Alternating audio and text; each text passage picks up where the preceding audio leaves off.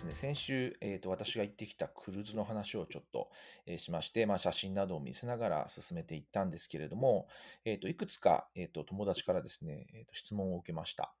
えー、一番多かった質問はですね、船内の食事ってっていうところなんですよね。まあ、あの、前回写真ではお見せしなかったんですけれども、えっと、今回もですね、えっと、写真というよりはですね、クルーズの食事っていうのがどういうものなのか、どういう仕組みになっているのかみたいな話をえちょっとしていこうかなというふうに思います。まず、えーと、ご存知かとは思うんですけれども、クルーズの、えー、料金には基本的には食事代が含まれています。えー、まあ、いろいろあの、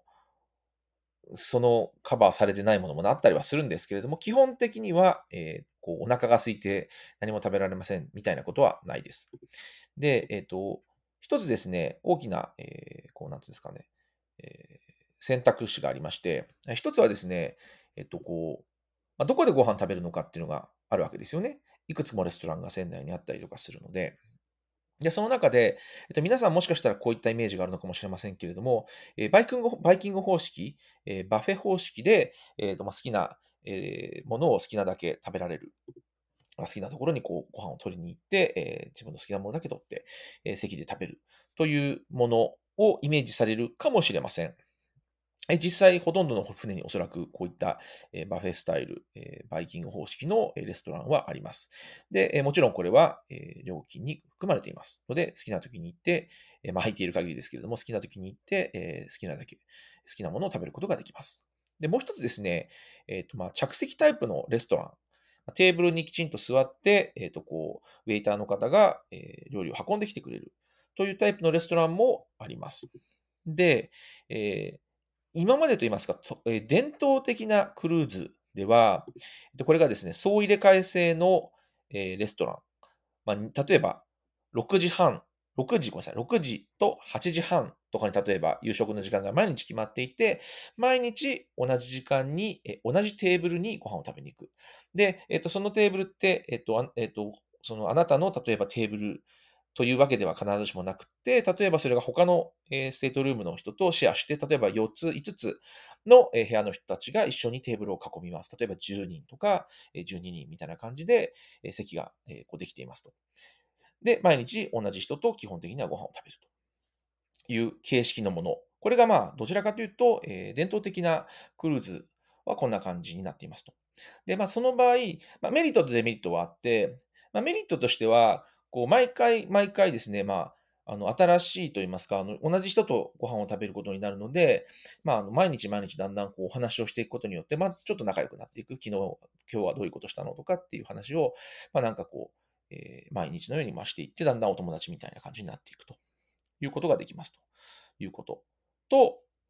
まあ、もう一つはもちろん毎日時間が決まっているので、あんまりこう、何時にこれを予約取らなくちゃいけないとか、混んでたら、え、座れないかも、レストランに座れないかもしれないとか、そういった不安がなく、毎日同じ時間に、え、ご飯が食べられますと。そのことによって、え、その他のですね、え、ご飯以外の予定も立てやすくなる。例えば、え、毎日のようにこう、え、シアターでショーがあったりとかしますけれども、えま、シアターもですね、このまあ、ランチが2部制になっていることと大いに関係があると思うんですけれども、大体、えっ、ー、と、一つのショーをですね、2回やるんですね、1日に。で、えー、例えば6時半のご飯だったら、じゃあ遅い回のショーを見に行きましょうとか、8時のご飯の人は前の回のショーを見に行きましょうとか、まあ、ショーとそのご飯の時間っていうのをこうなんですか計画的に考えることができる、まあ、プランできるというところもメリットかなというふうに思います。まあ、ただ、一方でデメリットとしては、その、あまり見ず知らずの人と、まあ、最初は、まあ、もちろん誰でも見ず知らずだと思うんですけども、の人とご飯を一緒に食べることになるので、まあ、えー、特に、まあ、会話が増えてだとか、まあ、英語が増えてだっていう方に関しては、まあ、ちょっとこう、言いづらいかなというか、ちょっとこう参加しにくいというか、ちょっとこうなんか、引っ込み思案の方には、もしかしたらあまり快適ではない環境になるかもしれません。まあ、ただ、だんだんだんだんやっぱり慣れてきて、えー、まあ、7日間とかの、えー、クルーズになってくると、まあ、最後の方にはだんだん仲良くなってくると思うんですけれども、まあ、そういうことで、まあ、ちょっとこう、メリデメリットもありますよね。で、まあ、もう一つの、まデメリットとしては、もちろんその時間が毎日決まっているために逆にこの時間に例えばこのアクティビティがあって、それに参加したいんだけれども、自分の夕食の時間と当たってしまうので行けないとか、そういったことも出てくるかと思います。まあ、ただえ、毎日決まった時間になっているからといって、必ずしもここに来なくてはいけないわけではなくて、それこそ、えたまにはバイキングのレストランに行ってご飯を食べるといったこともできますし、えっと、この後お話をするその追加料金を支払ってご飯を食べるというレストランもたくさんありますので、まあ、日によってはもちろんそういった他のレストランに行ってご飯を食べるということもあるでしょうから、まあ、必ずしも毎日、その同じ時間に、のその着席レストランの方に行かなくてもいいというところもありますので、まあ、そんなにこう、なんですかね、こう、固く、えー、なんていうんですか、決めて、あの、何かをしなくてはいけないっていうことではないので、まあ、それは、えー、まあ、その辺は自由にできるのかなというふうに思います。で、えっ、ー、と、これがまあ、ありがちなというか、その伝統的なクルーズの形なんですけれども、まあ、最近はですね、まあ、そういったやっぱりあの、そのデメリットの部分ですよね。まあ、時間がこう、自由にできないために、えーまあ、いろいろこう制限ができてしまうですとか、えー、知らない人とご飯食べるのちょっとあまり嫌だなとか、いう人が増えてきたということも多分あると思うんですけれども、例えば6時から9時の間にレストラン行けば好きな時にご飯食べられますという仕組みの、えー、食事の方法ももちろんあったりします。で、えー、例えば、えーま、ノルウェージャンクルーズラインに関しては、それが基本的には、えー、ま、一般的といいますか、それがこう一番こうメインストリームのご飯の食べ方になっているので、まあ、誰誰でも好きな時に行けば、えー、レストラン座れますと。ま、ただもちろん、あの、皆さんご飯が食べたい時間というのは大体似て、似通ってくると思うので、時間によっては混雑してしまう。まあ、ちょっと待たなくてはいけないといったことも出てくると思いますので、まあ、その場合は、それが嫌だということであれば、まあ、事前に予約、まあ、例えば何時に予約しておくとか、いうことももちろんできますので、まあ、臨機応変にそこはやればいいのかなと。で、あんまりこう、お腹空いてこの時間にご飯食べなくちゃいけないみたいなのがなければ、ちょっとお腹が空いてきたなと思ったら、レストランに行って、まあ、入れればすぐ入るし、まあ、入れなければ、えー、ちょっと横のバーに行って、まあ、お酒を、食前酒を楽しむとかですね。まあ、そういったことももちろんできますので、まあ、この辺はなんかあまり、なんていうんですかね、こう、この時間に行かなくちゃいけないとか、なんかそういうふうに、あの、脅迫的な観念を持たないで、えー、全然行ってもいいのかなというふうに思いますので、まあ、ただ、その毎日同じ時間なのか、えー、結構自由に決められるのかっていう、ここは、あの、申し込みの時に決めることになると思いますので、まあ、そこは、えー、クルーズを申し込むときに、えー、まあ、考えておいたらいいのかなというふうに思います。私は最近やっぱり自由に選択の方を基本的には選んでいて、まあ、そうすると、まあ、自分と行った人ですとか、またも家族ですとか、とだけで、まあ、テーブルを囲めるっていうところは、まあ、メリットかなというふうに思います。まあ、ただ、えっ、ー、と、私、一回だけ最初の、一番最初に行ったクルーズで、えー、この決まった時間の、ディナーをの、まあ、こう予約をしてたんですけれども、まあ、それはそれでやっぱりなんか、あの、今まで全然知らなかった人と、なんかこう知り合いになって、えー、今日何やったのとか、今日はこう言ってこの楽しかったよみたいな話とかをするのは、それはそれで、ね、ちょっと楽しいなと思ったりもしたので、まあ、ここ本当に、あの、人の好き好きかなというふうに思います。はい。で、まあ、もう一つですね、あの、はですね、先ほどもちょっと言ったんですけども、えっと、基本的には、えっと、船の、え食事というのは、えっと、基本的にはクルーズに、クルーズ料金に込み、込みなんですけれども、えー、いくつかですね、えスペシャリティレストランと言われるような、その、え、追加料金を払って、えー、払う、まあ、ご飯を食べられるところもありますと。で、まあ、フランス料理であるとか、イタリア料理であるとか、まあ、日本料理だったりとか、鉄板焼きとか、えー、そんなものもあったりしますけれども、まあ、ステーキハウスですとか、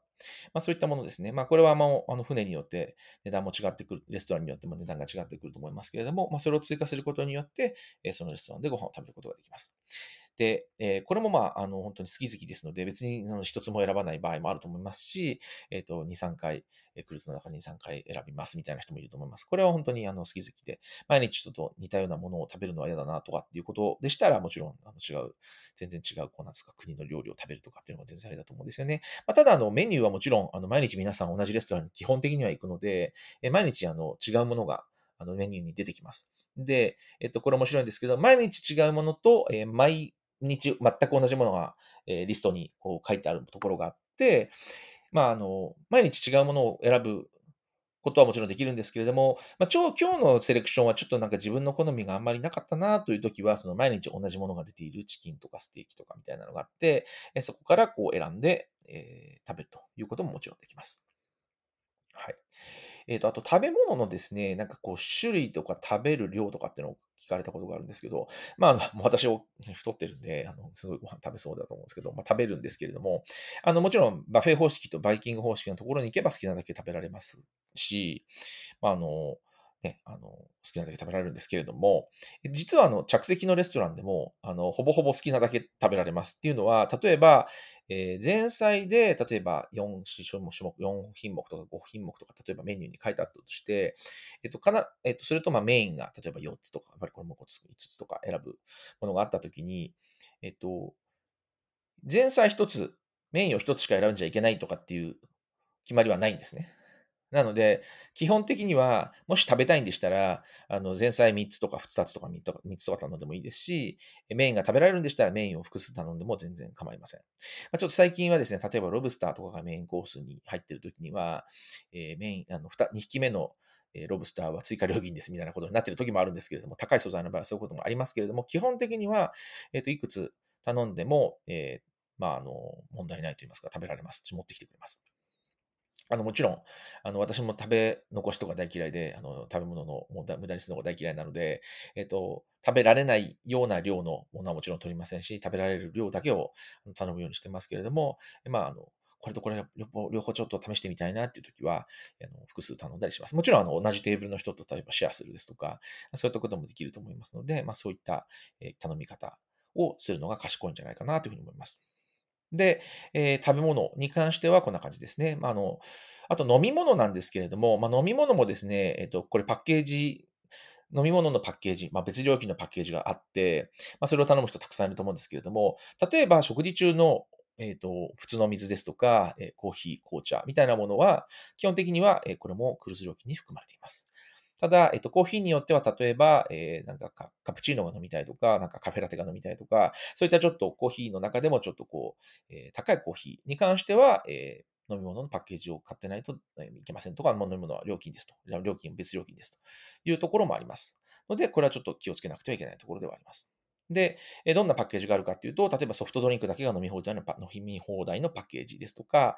えーコーヒーのちょっとえ高級なといいますか、スペシャルティーコーヒーが飲めますというパッケージがあったりとか、まあもちろんアルコールもですね、例えば安いえアルコール、えビールが何種類だけとか、えっ、と、この何十何ドルまでの飲み物は、えー、全て飲み放題っていうプランですとか、もうちょっと高い18ドルまで例えば、えー飲めますですとか、そういうプランがあったりしますので、まあ、これはあの、どれくらいお酒を飲まれるかとか、あるいはその、毎回毎回こうお金を払うっていうのがちょっとめんどくさいなという。まあもちろん実際には全部クレジットカードに紐づいていて、その場でこうお金をやり取りすることは全然ないんですけれども、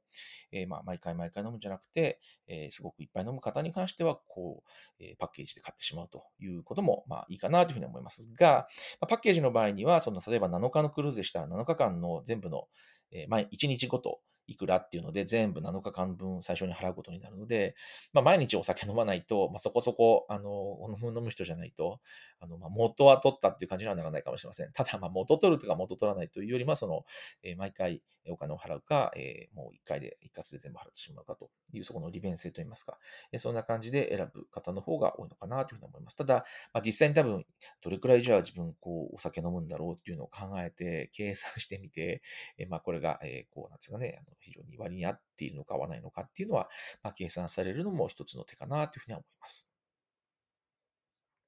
他にですね、ワインの例えば、えイベントといいまテイスティングイベントみたいなものがあったりですとか、えー船内でですね、そういう、えースペシャルティのアルコールの、えーこう、なんていうんですかね、こう、勉強会みたいなものがあったりもするので、まあ、それももちろん有料で、え参加することもできたりはします。あの、まあ、基本的にはですね、船の、えー中のものは基本的には全部含まれているとはいえ、えー船の中でたくさんこう追加料金で、えー楽しめるアクティビティがたくさんあるので、まあ、いろんなあの誘惑があると思うんですけれども、まあ、もちろんあのそれも一つの経験として楽しむことが、えーできると、まあ、よりクルーズ旅行を楽しむことができるんじゃないかなというふうに思います。私は今回は、えーとワインのテイスティングを一回しました。えーこれで、えー世界中のワインですね、南アメリカですとか、ニュージーランドとかスペイン、フランス、イタリア、まあ、そしてアメリカのワインを飲み比べるみたいなイベントがあって、まあ、結構な種類のワインがありましたので、なかなかの量を飲みましたが、まあ、それは別料金で、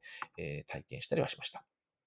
はい。そんな感じでですね、食べ物に関してはもう、あの、食べるの大好きっていう人にとっては、あの、種類も豊富ですし、まあ、量ももちろんたくさんあって、セレクションもたくさんあるので、あの、とってもあの、なんですかね、外に、船の外に行かなくても、あの、もうずっとご飯を食べているだけでもきっと楽しいのではないかなというふうに思いますので、まあ、クルーズ旅行をまだ体験したことがない人は、ぜひぜひ、そういった視点でもですね、ちょっとクルーズというのを検討してみるといいのではなというふうに思います。